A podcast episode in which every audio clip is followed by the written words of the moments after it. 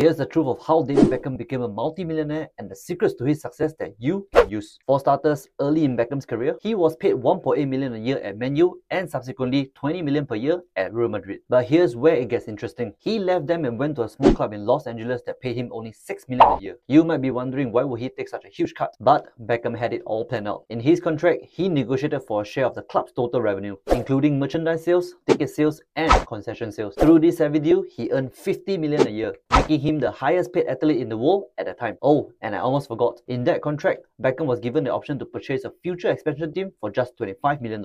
Fast forward to his retirement, he bought Inter Miami Club for 25 million. Beckham started building the team and the league itself, developing brand deals with Apple TV and Adidas. He then signed Lionel Messi, the best soccer player in the world, which drew more attention to the sport and his team. Today, he successfully transformed the soccer club into being worth $1 billion. The lesson we can learn from this is taking the long shot with proper planning and positioning breeds success. Shortcast Club